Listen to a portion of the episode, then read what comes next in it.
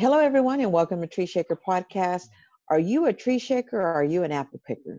At Tree Shaker Podcast, we aim to deliver the real version of how successful women became successful. So say goodbye to that polished and politically correct version. We're giving women the leverage they deserve by being brutally honest about what it really takes to arm you with the tools to do so. I'm Juanita, and today we are being joined by Diane Sanchez. Now, I'm really excited about this interview because I've gotten to know Diane Sanchez here in the last year. And the things that I've learned about her is phenomenal. Now, Diane is a proven C suite executive with an extensive senior management experience in strategic partnerships, P&L, change management, transformation, acquisition, market entry engagement, transformational technology and innovation. Now, that is a mouthful, Diane, but I see that you're coming to us with a wealth of knowledge. Now, I know this all wasn't just poured into you, was it? It took a no. way, away, away, away to get started on all of this.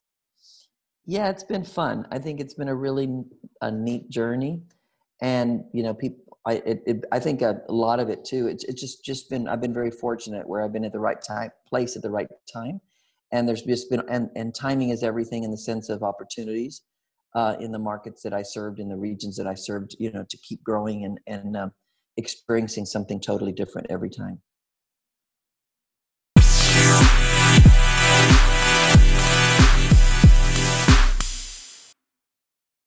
And you know, we talk about experience, Diane but your background isn't coming from a big city is it? It doesn't it didn't it wasn't something that was just you were as let's let's let's uh let's use that cliche um you weren't born with a silver spoon. No i wasn't. I was very fortunate. It was um and i was watching the um um, I, I, was watching a, a, show the other night, and it was, and I forgot. I have to remember the words, but it said, "I wasn't born rich, but I grew up. I was born poor, but I grew up rich with uh, right. family and experiences." And I think, um, and I, that was my situation, where even though you know we were probably lower middle income, we thought we were upper middle income because we grew up in a little town about three thousand people um, in South Texas, and um, we were fortunate in, in a way uh, because we were um, we were right close to a, a, what we called a Celanese at that time, Hoechst plant. Uh, and so a lot of the property taxes were very high uh, because of that. So we had a great school system. Uh, and that, that really made the experience of growing up in a small town very good. Um, so that, that was really nice. And then my family, of course, uh, my parents, both nurses and, and working really hard. But um, always wanted to make sure that we had opportunities to grow both as um, you know as from an educational standpoint as well as on a developmental standpoint with music and sports and those type of things uh, so we got into everything. So now you mentioned your both your parents were nurses. How did that come about? I want to know a little bit about your background because you know you're talking about being a c suite executive right? And everybody mentions imagines this corporate world being luxurious you know high pace and everything but that wasn't necessarily the model that you received. You mentioned your parents were nurses. How did that come about? I mean, they were both nurses uh, in the sense of, so they were very much into that profession. My daddy, my dad ran the emergency room in Claiborne County Hospital. Mother was, she was in the nursery for 20 years and then she went into intensive care. Funny, she retired 72 from the intensive care ward down in the regional, uh, in the um, Mission Regional Hospital uh, down in the valley. But um, realistically, and then my mother was a. I grew up with my grandmother from the sixth grade uh, on because she was. There were five of us, and she ended up having surgery. And mother said, "Who wants to go live with grandma?" And I said, "I do, I do." And I stayed with her uh, from then on. And she was only like three or four blocks down the street, so it wasn't like a major deal. But I sure had my own. She had a little grocery store, and I helped her uh, run the store. And I had my own bedroom and you know that was a big deal i mean I, I was the only one in the house and i got whatever i wanted i remember once um, I, I would go whatever and get whatever I wanted to out of the store. And once I got a, a Coke and a, a, can of bean dip, and I was sitting there and I got tired of the bean dip, so I probably had one little spoonful. And she came over there. She said, "Nah." She spoon fed me that dadgum bean dip. so that I would not take things for granted. So it was that kind of a, it was good and a bad experience with grandma because she was immaculate, organized, and just disciplined. but anyway, that was um, when I started getting a, a little sense of the business side. I regret that I did not appreciate the entrepreneurial experience that that presented to me. I mean, it was at that time um, that little store was everything in the community other than the big grocery store on the other side of the tracks. Um, and I oh, could have made cookies. Uh-huh.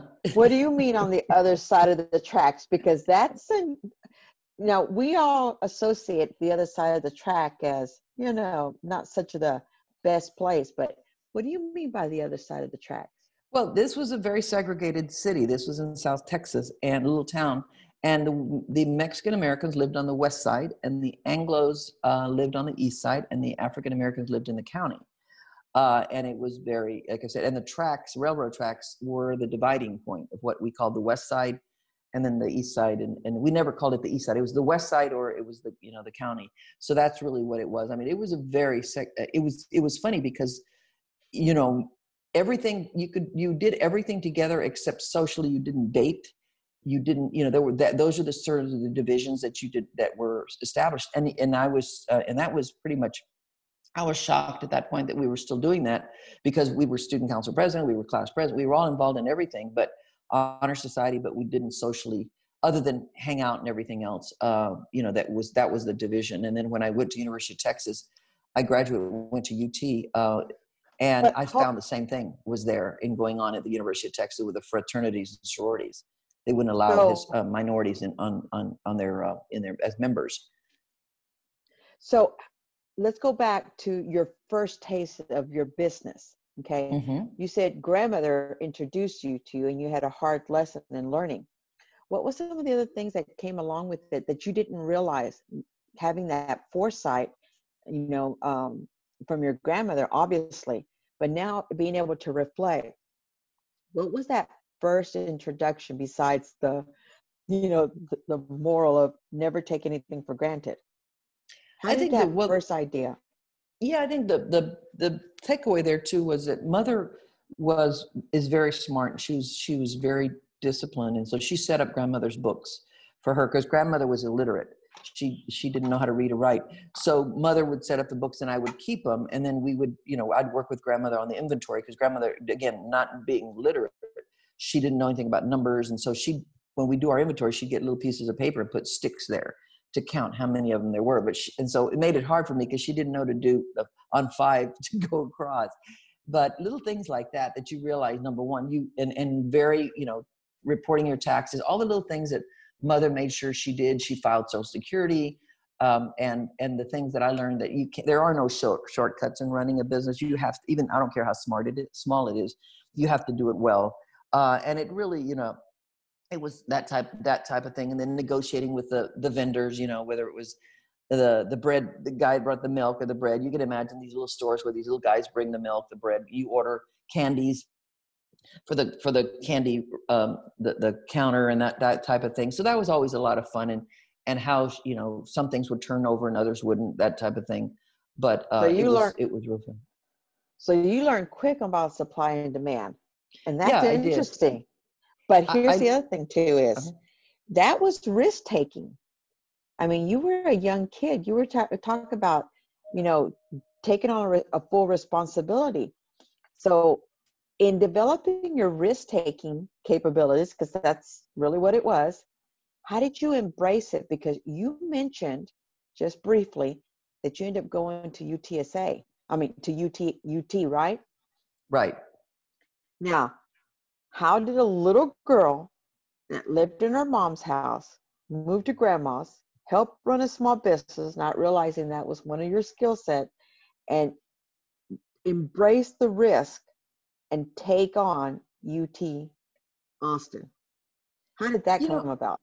I think a lot of it was I mentioned I mentioned school. I mean, I was a, the all-state French horn player. I was the you know so you you felt you there were a lot of things you took risks on um, whether it, it was uh, because of the fact that you were trying you were always pushed to be out there and try to perform and compete so i felt that ut was always uh, the austin experience ut austin was going to be a phenomenal experience and i had a girl my best friend um, where and I had planned to move up there uh, together, and then she backed out right about a month before the semester started. So I, I did it anyway. I I was never afraid to do things, um, and maybe a lot of it, like you said, I went to grandmother. I, I was the only one there, and then I in school we were always doing something to compete. Um, whether it was a chess club or you know whatever it was, football with the t- the band and those type of things. Um, and then always the, the really things like running for class president and always being afraid to lose but fortunately i never lost. But still you know you're always putting yourself out there and after a while it becomes normal um, you know to get out there and and um, and and win and lose you know and then just keep moving and doing something different. So that i think that helped a lot. Uh, that's why education is so important and a balanced education and experiences in school early on i think are really important and then of course with grandmother being a risk. She was a, an entrepreneur all her life. I mean, she had a restaurant before this in the valley. So she was obviously an entrepreneur herself, you know, in, in doing things for her family. She was a, a single mother. You know what? And that you just said it right there. You know, she's always been an entrepreneur, you know, and so that's what you had as a model. But I noticed that in, at UT, uh, the University of Texas in Austin, you have a bachelor's of arts in international business and general business. Now, was that what you originally started out to? Because you mentioned you you played French horn, you helped the family, you know, you were always pursuing. Uh, you became president. Did you just say, "This is what I'm going to do. This is the field I'm going to go into. It seems easy." You know, how did that come about? Because international business I don't think that's being taught down in the valley, is it? No, it's not. And um, you know, in, in, South Texas, that wasn't even. I mean, we didn't really. We didn't even have exposure. I don't. I uh, I don't even know any family in Mexico, and I know my parent, my grandparents are both from Leon, um, Nuevo Leon, and from Guanajuato, but we never met any of our family members, so we never traveled into Mexico or or, or did that. You know, as it relates to under, learning uh, anything about another country. So that was new uh, to me. But the, what I did was a lot of it, I think I sort of stumbled into it because of the fact that I, I started um, my degree in, or my college years in, in computer science. And at that time, that was all the sexy thing. That was what was really happening was computers. Um, you know, carrying your, your cards and all that. It was just, it, I hated it. I hated it. Uh, so I, I was a, a, a computer science major for a year. And then at that point i said i've got to do something different. And i was very lucky. Again i had a mentor dr nelda garcia who was the i think the only hispanic uh, professor in the university of texas at the time business school. Uh, and she guided me and she said look think about what you want to do. And so i, I did a couple of general business um, initially and then i said this is boring. I don't want to be just a generalist. And so then i, I pursued the international component because that also was really happening at the time a lot of activity on international. So i guess a lot of it is you're surrounded it, remember my parents weren't entrepreneurs they weren't business people per se so you didn't have a lot of gu- guidance at home. And in our school in high school it, the only people that got guidance was the, the valedictorian uh, or salutatorian who always got guidance to go to harvard and the rest of us even though you know i probably could have gotten harvard and looking back with my grade points and everything else my my accomplishments nobody told me i could nobody guided you you had to just figure it out yourself um, so I figured out international was something I really was excited about. And, and um, believe it or not, that degree did not get me into a job in uh, international when I graduated. Um, I went into a banking, uh, into Texas Commerce Bank as a, a bank officer. But uh, later on, the opportunity came up because of the fact that um, you know there were there were the markets were opening up, especially in Latin America, and I did speak Spanish, but, which is also very important, very important. But you said that your degree didn't get you into a position. So you didn't go right into your career. Did you no. get an internship? Did you how, how did how did because you said your first position was in banking. Was that what you were pursuing? No, I was really um, I was not pursuing banking. I would basically um, was not really pursuing anything. I was pursuing a job and I was pursuing something in an executive capacity. I did know that much that I um, what the reason I knew that is that when I was at University of Texas, I was very fortunate um, to have met and worked with Dean George Kozmetsky, who was an extremely important person on campus. He was the dean of the School of Business for the University of Texas, and he um, he helped me in the, we, we, we established a, a department called the Minor, Minority Student Affairs uh, at the time because I was the I also founded the Chicano Business Student Association because there were such few Hispanics in the School of Business. But in doing that, I realized the opportunities there were with fast track programs and developmental programs in the in the in the companies that were being offered, which is really sort of your fast track to becoming an executive rather than having to work your way through the ranks. So I was very sensitive to that, and that's th- those are the type of programs that I pursued from my, from my um, career when I when I started interviewing and and yeah. Texas Commerce had an executive training program, and then um, I was there for six months, and again, I, I didn't like that at all because of the fact that I really wasn't an officer in training. I was um, more of an administrator with an officer's title. So I I uh, went ahead and, and um, AT&T had been recruiting me for six months. Every month they'd call me to please go to San Francisco to visit them on their hold officers on. training program. Hold on, hold on. So you were you you believed you were on the executive you know track but AT&T was already trying to recruit you and you're saying for a lengthy time so you were a risk taker so what did you do did you pursue it did you go after you go yes this is what i'm going to do because it just landed in your lap right yeah, I said after a while, I mean, the recruiter was very nice as well. And I said, yeah, I'll go. She said, why didn't come up, spend three days up in San Francisco and you can invite whoever you want at our expense and just give us a chance, listen to what we have to offer. And, and I went up there and then my boyfriend followed, he went up with me as well. Uh, and uh, sure enough, I loved it. I thought it was, uh, who wouldn't love San Francisco at that time as well? And so I took the job and moved across the country um, to, to uh, to start out with AT&T in in uh, San Francisco in their what they call the leadership continuity program. Okay. And so you packed up everything, right? Your whole household, you just you had everything set ready to go, right? And they were well, just welcome. yeah, you know, I, I, tell people and I laugh because uh, I think I've shared this with you before. Is that the recruiter said you're the cheapest move AT&T ever had? It cost them fifteen hundred dollars to move me from Houston. At that time, I was in Houston all the way to San Francisco because I had uh, I didn't even have a bed. I had a uh, a little hundred dollar table. No, I think I probably paid twenty five dollars for the little wooden table with two chairs that was lime green, and then I had a television in my clothes, and that was it. Uh, that was all I had, and so um, they, that was that was that was fun. So it wasn't a hard move physically. I think it was just and emotionally, I was ready to do something. I was so excited about trying something different. And my parents, I had already also in college, my sophomore year, I, I spent a summer in Mexico st- uh, studying Spanish. So that was my first venture there out, you know, and I also, my parents didn't have a lot of money, so I had a hundred dollars to spend the entire summer in Mexico and we lived with family. So that made it easier. So, you, you know, you already had done something on your own and survived it with very little money.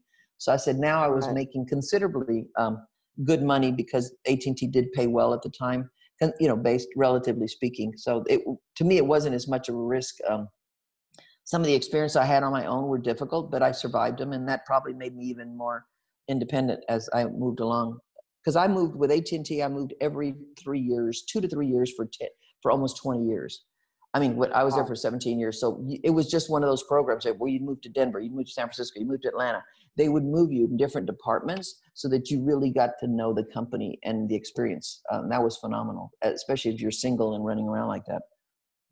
Well, I want my audience to know that Diane Sanchez is a three time CEO with global telecommunication companies recognized in the industry for her leadership role in transforming the information, communications, telecommunications sector in the American regions. Now, what does that entail? Because the other thing is, you've directed businesses in over 20 countries in the American region, as well as some about six Fortune 1000 corporations and subsidiaries. I mean, that's yeah. quite a mouthful and that's quite an experience. Tell me about that experience as far as in your the other 20 countries. Well, what I did was what when I was with AT&T, they were opening up Latin America. So they said they asked, you know, are you interested in moving and helping start up an operation? I said, absolutely. So when I did that, you know, I, I helped open up Latin America. I was helped open up the Mexican market. But so many opportunities came up because other companies would say, "Excuse me, what are you doing? Would you want to?" So what I call, I did most of my career was I was what you call an intrapreneur. Uh, not an entrepreneur. I was that as well, but intrapreneur is somebody that actually starts a division or an organization within a corporation. So I was the CEO for a lot of these Fortune 1,500 companies, and I started their operations in Latin America. And so that meant hiring, you know, developing, negotiating contracts, you know, reg- regulatory issues, all the things that, that are involved in all these countries. And most of my presence involved either people, I had directors in every country or every region. And so you'd have, you'd really get involved in a lot of the things. You work with the ministers of communication, the presidents of the countries. So it was phenomenal because you were just at the right place at the right time. And, er, and people like you were not very easily accessible, that were bilingual, bicultural, that had the business experience, that had the industry experience. And so it was fun because we literally, I, and I say this uh, not lightly, we transformed these countries. Remember, you're going into a region that didn't have telecommunications, they didn't have broadband, they didn't have mobile. Some of them didn't even have phones. Some of them didn't have, even have street addresses and numbers.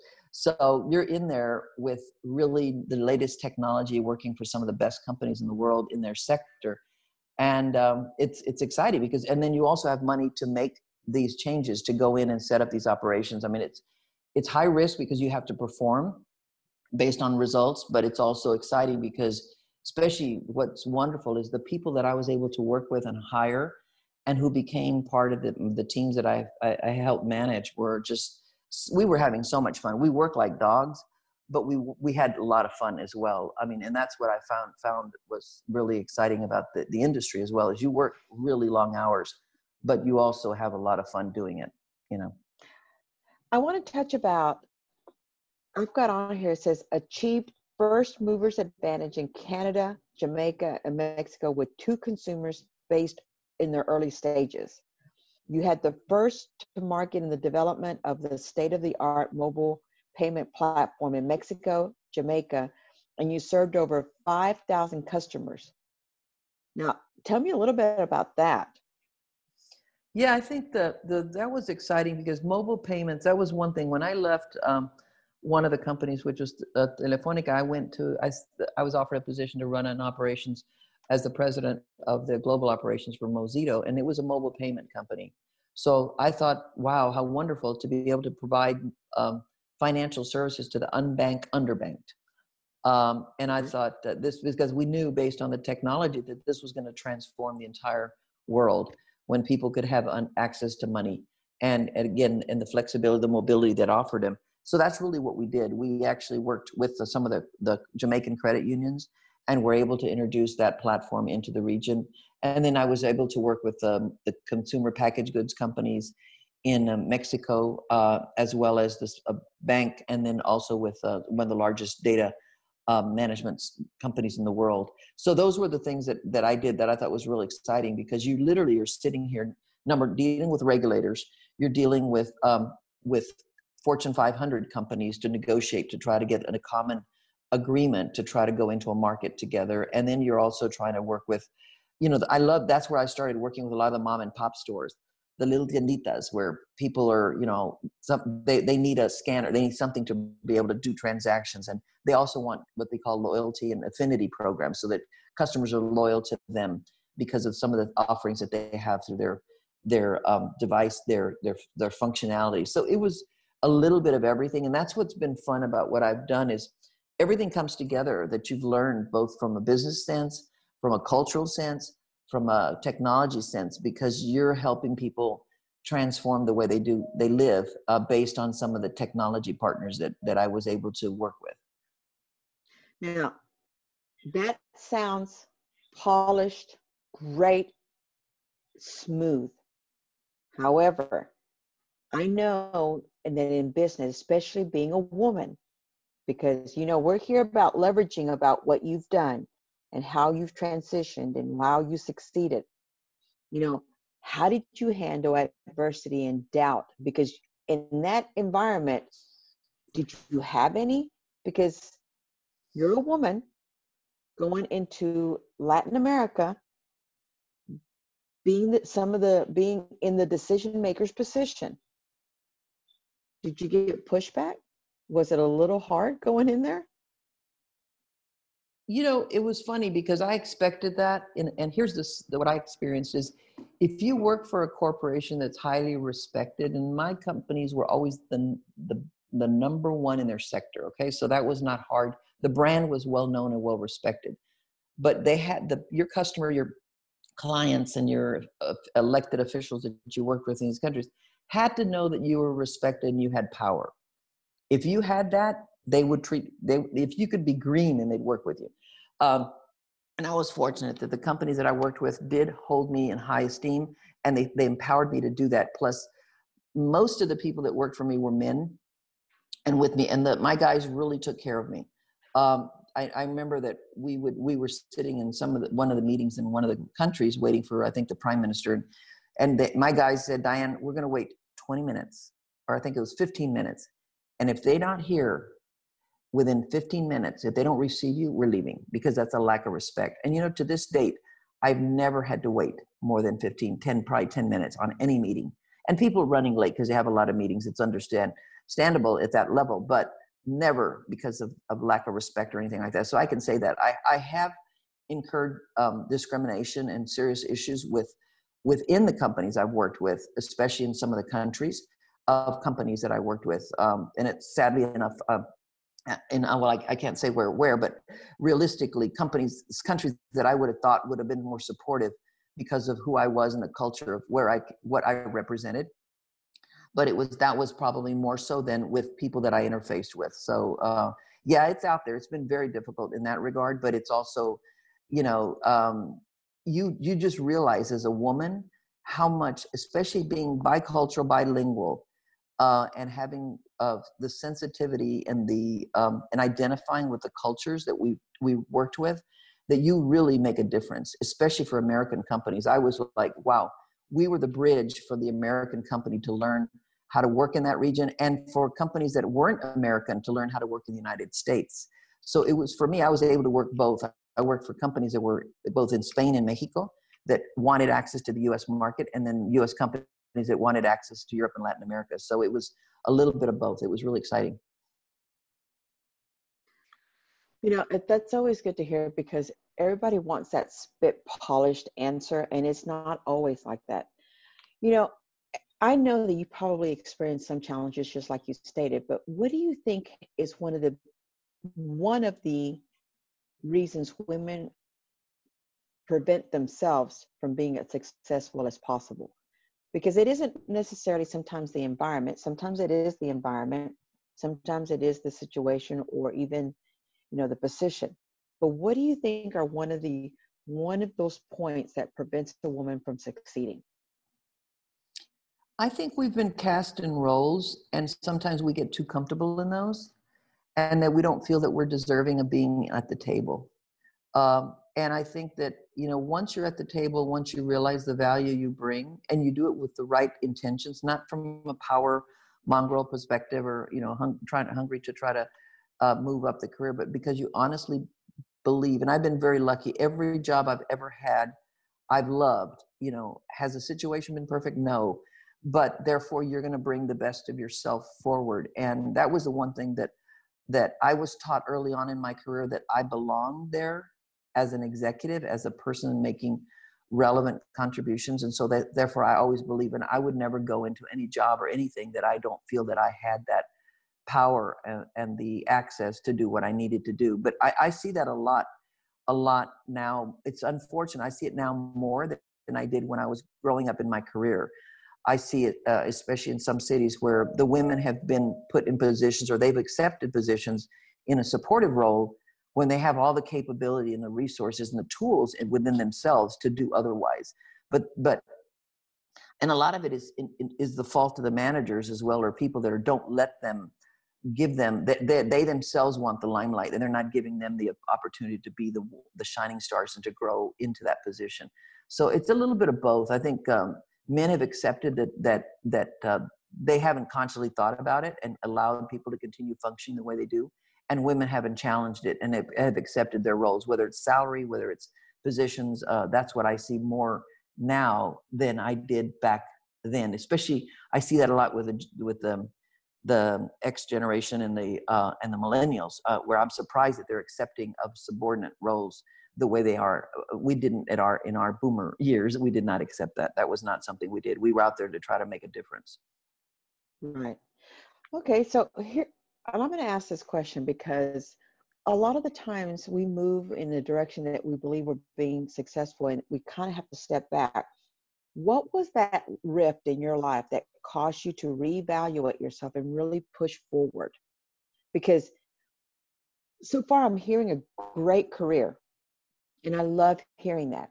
But I know that there was probably a point in your life that you felt that rift and you said, okay, let me step back, let me take a look at it.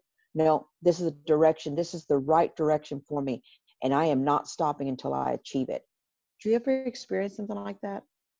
you know where i where i and this has been uh, unfortunately later in my life is i'm an entrepreneur and i i but i've made a lot of money for a lot of people but not for diane i mean relatively speaking i'm talking about it hundreds of millions of dollars you know for people uh, because of my contacts my resourcefulness and i've realized uh, why am i not doing that for myself and i've tried a couple of times in, in the companies that that we've talked about the other things happened that were beyond my control but um, for the company themselves. But I think that's where I am even now, which is the excitement of creating something with others for yourself and making a difference. Uh, and I think that's one thing that we need to do more of. And I, it's funny because that you asked that question because I'm having a lot of conversations and some of the initiative I'm, initiatives I'm behind right now are doing exactly that, where I'm finding a lot of people in my generation that were very successful from a career standpoint, but they were never entrepreneurs in that sense.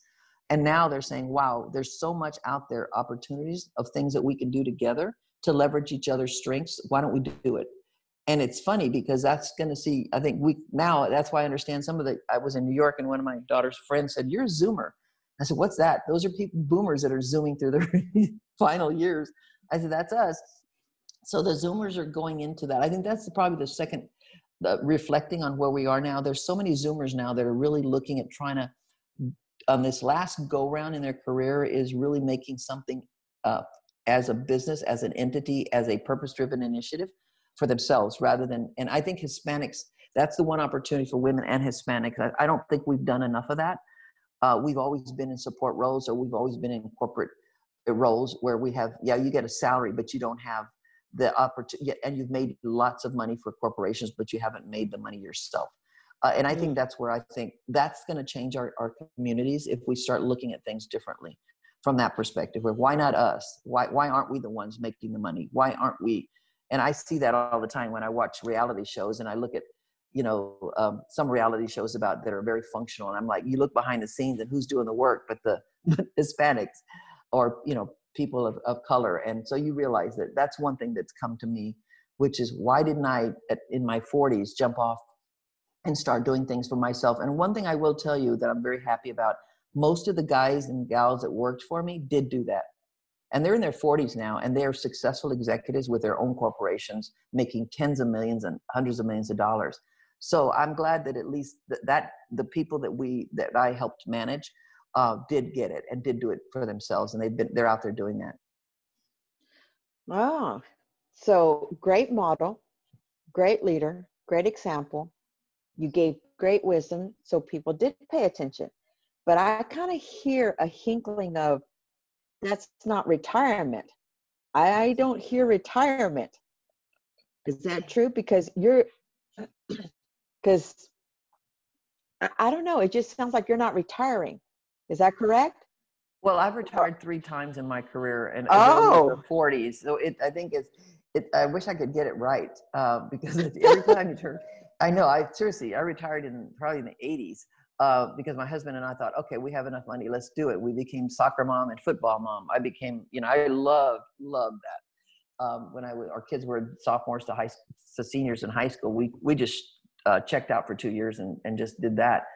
Um, and then every time you turn around, like right now, it, I know we're going through a crisis, but I I am so excited about the opportunities that are coming up to, with the new normal. Uh, and a lot of it's going to be around technology but a lot of it is also based on need um, and timing you know where where things that were not were acceptable before not acceptable now. So that presents a lot of opportunities.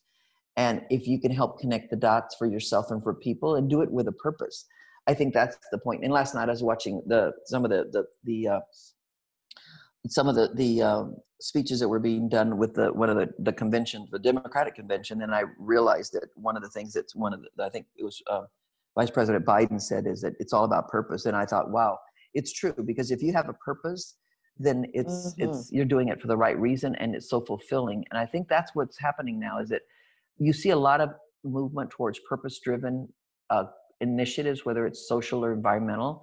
And that's what i think we're going to be all about. And i think even corporate america is going to be more focused on purpose as well as well as as profit. And and so i think it's just a matter of unlo- those of us that know how to make that happen do it. You know my problem is there's so many things that we can do that i just i'm just not going to do everything. I'm going to try to focus on one or two things because you can't overextend yourself. There's just so many opportunities right now. You know and that's very true but diane i'm assuming that you you brought up you know retirement. So you're not carrying on the title of ceo or executive or president you know and those are all just titles. And I can say that because I'm quite happy, you know, being an entrepreneur myself and being able to move in the direction and not have to really give myself that title that unfortunately brings great respect, but it also brings a lot of responsibility. Is it wrong for me to assume that you don't have a title right now? And with that, what are you doing then? Well, I don't. I, I I'm like you. I'm at a point now where I've had the titles, and um, I see what people do be, with for people with titles, and how it's. I don't know. I mean, it's it's, it's really a struggle where, where I don't have a, a a formal title. I have started an organization called Micro SA or Micro SA, which is basically the resurgence of micro businesses. And I am going to be the founder and the executive director. But the reality is, I wish we, we wouldn't. And that's one thing that that I saw as it relates to uh, early on. Some some recruiter or somebody said, "Think about it. We do this. Who are you? I'm an I'm the executive director for such and such. No, I'm an executive that, or I'm an entrepreneur. You don't have to give yourself a title." uh, that to mean something. In, in other words, we should focus. Or I'm an attorney. I'm a lawyer. I'm a doctor. It's it, and and what we do is in the business world is we give ourselves titles based on hierarchy, uh, where we should really identify who, who, who are we, what do we do for a living, or what what is it that we do professionally, and that's where you know we've I find that it's it's it's been really exciting because I've been in in jobs where I've had a very high level titles and a lot of responsibility. And then when you're out of that job you find that people don't seek you out because you don't have that title anymore. So you struggle with how much of that do you want to hold on to and who are you uh, realistically so that you can continue to contribute without a title? And that's the biggest challenge is how can you contribute and how do you how you you because you need to leverage your position in the community or your your your experience to make things happen. So in some form titles are necessary but they're also not relevant if they if if people don't know better to realize that that title really doesn't mean what they think it does you know what i'm saying? And that's where i'm seeing a lot of opportunity right now. There's a lot of people in the community that don't have titles anymore but they have the experience and the credibility and the credentials to go way beyond in con- contributing to what we have to do as a, as a community. And that that's what's exciting for me right now is is identifying those people who really can weigh in um, that would not i find that there's more there than there are people with titles that can contribute uh, right now you know based on where i'm seeing. So it's it's it's in, it's going to be an interesting um, uh, phase i think of my career.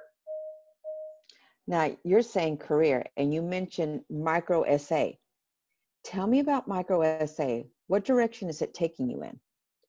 You know, one thing I did the last six months, uh, no, four months, probably five months, is I started, and I started doing this when I was with the Hispanic Chamber, is really focusing on the um, the small micro businesses in the community because I realized that for some reason they were not um, associated with any of the, the business organizations in town uh, uh, at all affiliated and i said why is it? And so i knew that they having you know small businesses ourselves and our family and all i know it's so time consuming it's hard to be involved but what could we do to really engage them so that there would be value in, in services that could be offered.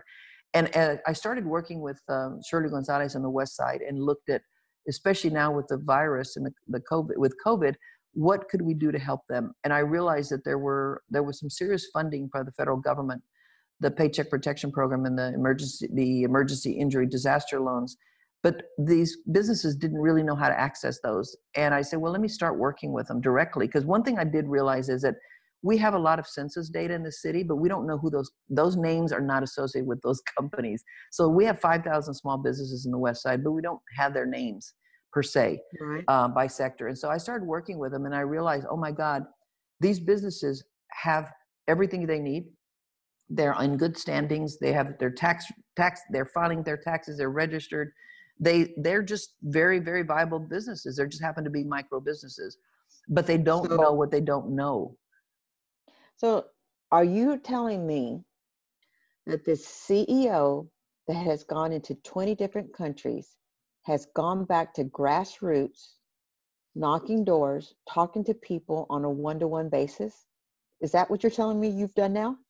Oh absolutely. No absolutely. We and that's been the most uh, most successful part of what we do uh, uh, of, of, that anybody's doing right now and with micro businesses that we literally are working directly with these businesses on a one-to-one basis and helping them and then they the, you know behind them comes four to five and so that's really what what i'm doing. I i love it. I, I absolutely love it.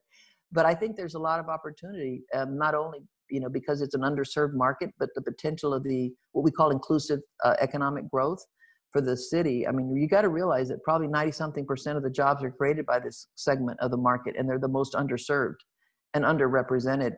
And I just think that that's huge, not only for us, but for every city in the United States and for Hispanics, especially Hispanics, uh, because we are going through a transformation and we cannot let go of that culture of that um, that legacy that that brings in these businesses uh, to our communities and the experience that that brings for neighborhoods and that really worries me. It worries me a lot because one thing I have done in corporate America is I've worked, I've had responsibility for just about every major city in this country. I've built infrastructure. So I know everything from Chicago, Denver, Atlanta. I've seen them, I know them, uh, and I've seen how some of the cities have lost their identity uh, because they haven't held on to the small businesses and the micro businesses and the communities. I saw that in San Francisco. I lived in, in the Pacific uh, Heights area, and and the marina and i saw how that whole streets were just transformed with fast food chains and things like that and i said oh my god. And and we can't let, have that happen to san antonio. We've got to hold on to it and that's the part of it that's the west side. It's the west side and some of the, the communities we live in. So what do you think is a a tribute to the success of these micro businesses in spite of covid? You know there it, they're independent in the sense of they're independent and they're vibe they're uh, i think there's an there's an ecosystem where they support each other in the sense of the the the um, what we call the multiplier effect. So they buy from each other they they use each other's services but they're very independent and they're very disciplined as businesses of, of and that's one thing i found is that they may not know how to represent themselves on paper they may not know how to fill out applications but they sure they'll know everything they need about their own business. And what it I mean, these people have been at it for 10 20 years. I mean it's not they're not they're people there that have been made a lively they've, they've made their lives out of it. And they're not in poverty. They're successful business people in their own rights. And i think that's very important. The only difference they have that we have that what we need to do is help them get resources and ask and networking. You know it's really funny because that's always been my strength. They need to be have access to a network whether it's supply chain, whether it's uh, financial assistance, they need to know what's out there because they're so consumed in their day to day activities that they don't have the time or the luxury or the resources to do that. And that's what I think we can do. With micro SA, it's focus on the micro business, create the by sector what it takes for them to be viable, and then and provide you know resources so that they can grow and sustain themselves. And so my job right now is to help give them access. And what's really exciting is I've touched about 500 small businesses. Almost 99% of them have gotten money from the federal programs that we've uh, introduced to them. And from then, they're hungry. Then they understand, oh, I understand. And then they come back and they ask, and I get calls 24 7, but I'm always there. And I, every time I touch a customer, or a, a, small business, I put them in my phone. And I, I when they call me, I know them by name. I know him by name because it's you have. That's what it has to be. It's a community. We're creating. We're we really. Uh, that's why I said it's the resurgence of micro businesses. We're creating a community, and in a community, you know, so and so. Hey, you know, I'll be there. We'll get that, or let me get this to you. And it's so much fun how you're helping them connect each other. The one thing I did last week, which was really exciting, I was able to help a lot of trucking companies and truck drivers and I said, "Hey, did you know that so and so does transmissions? And did you know that so and so's got five trucks?" And, and then they came out and they said, "You know, there's 60 of us of companies like us in this whole area in this corridor in the west side. Did you know that?" I mean, I, I assure you that a lot of people in City Hall don't know that. So it's more like we need to we need to take the time to really know who we are and what we have and how we can support each other because uh, the excitement is that there's business out there. We just have to sort of help cultivate it and help people learn how to use the resources that are out there. And then the last thing that I'm excited about is the technology.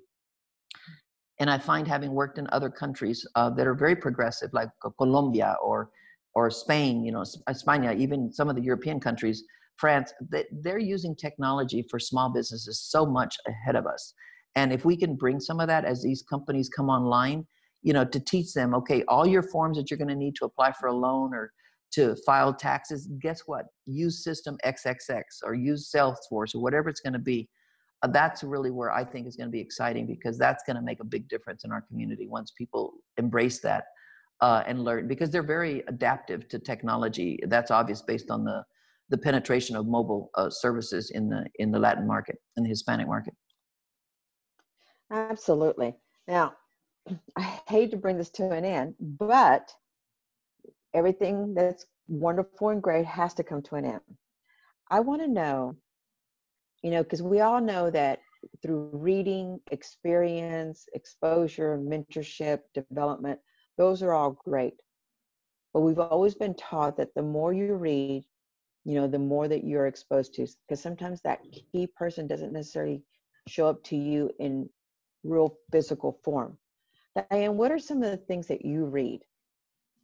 that maybe our audience can refer to and would uh, enjoy maybe learning something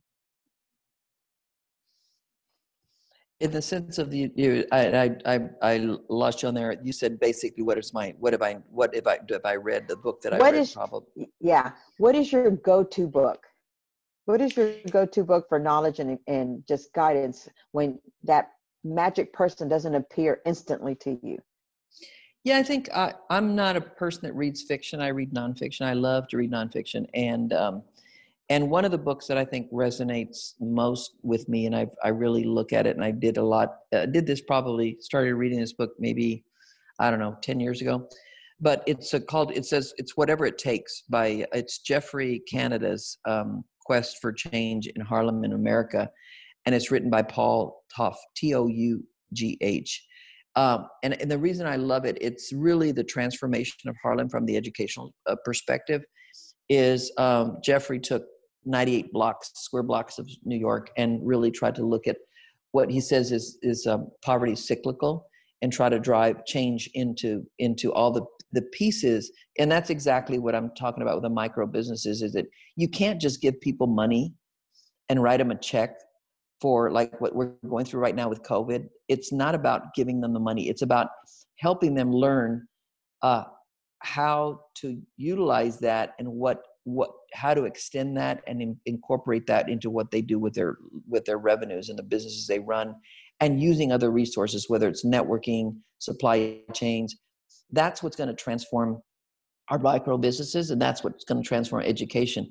And what geoffrey did which i thought was outstanding is he literally brought in some of the most powerful wealthy people in new york to invest in what he was doing and buy into it and the people that had influence in the educational system um, as well in the community so in other words how do you teach parents in poverty to dedicate prioritize kids education how do you make them uh, relieve some of the stress that they have in their in survival so that the kids get foods. You know, it's it's it was that type of mentality that he had, and he was so advanced in his years. And I think that I think I thought that was inspiring inspiring for me based on looking at it from a broader perspective because it's again takes a village concept, but it's an it's the whole ecosystem, the whole environment that's got to change. and who are the stakeholders in that environment that have to come together that at the private and the public sector uh, and that's one thing that i think we don't do enough of we don't engage the private sector and not from a philanthropic standpoint but just you know from an investment standpoint they are interested in your your community um, for all the right reasons why don't you bring them in so that they can you can leverage their their um, uh, capability and, and, investment into the community. So that's the book i, I like the best so far you know. Uh, i read a lot of stuff. I read a lot. I read the economist. I read the atlantic. I, I, I just read a lot because i love to see what other people in the world are doing uh, outside of the united states. I learn probably more there than i do from things that are being done in the us Absolutely. So definitely expansion, exploring, and innovation is definitely your strong suit. Now, it has been amazing having you on here, Diane. And for my audience, join us. If you didn't get an opportunity to join us during this time, but join us and, and hear what Diane has to share with us. We always look forward to having you join us at our next sessions and taking the time to learn, not just for yourself, but maybe share it with someone else. Diane, I want to finish out with what is a good piece of information that if you could go back and tell yourself when you were first starting this journey that you would want to tell yourself?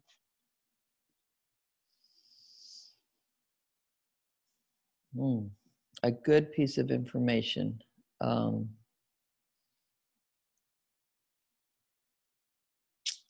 I'm just trying to think of of um, I don't I can't think of any information. Uh, I I do my biggest saying in life right now has, has been for a while.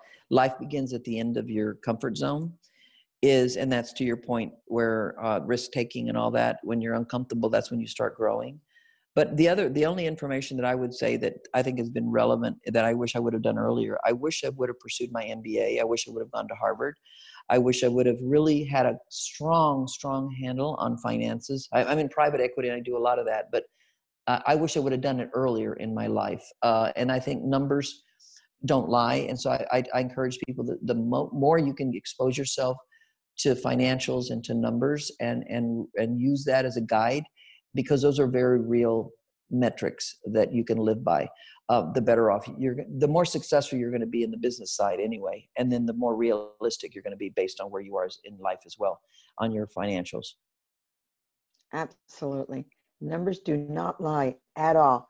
Well thank you everyone for joining us. You have been introduced to diane sanchez uh, a three-time ceo definitely enjoy yourself as you hear some of her words of wisdom and her experience. And we always look forward to you joining us at our next episode.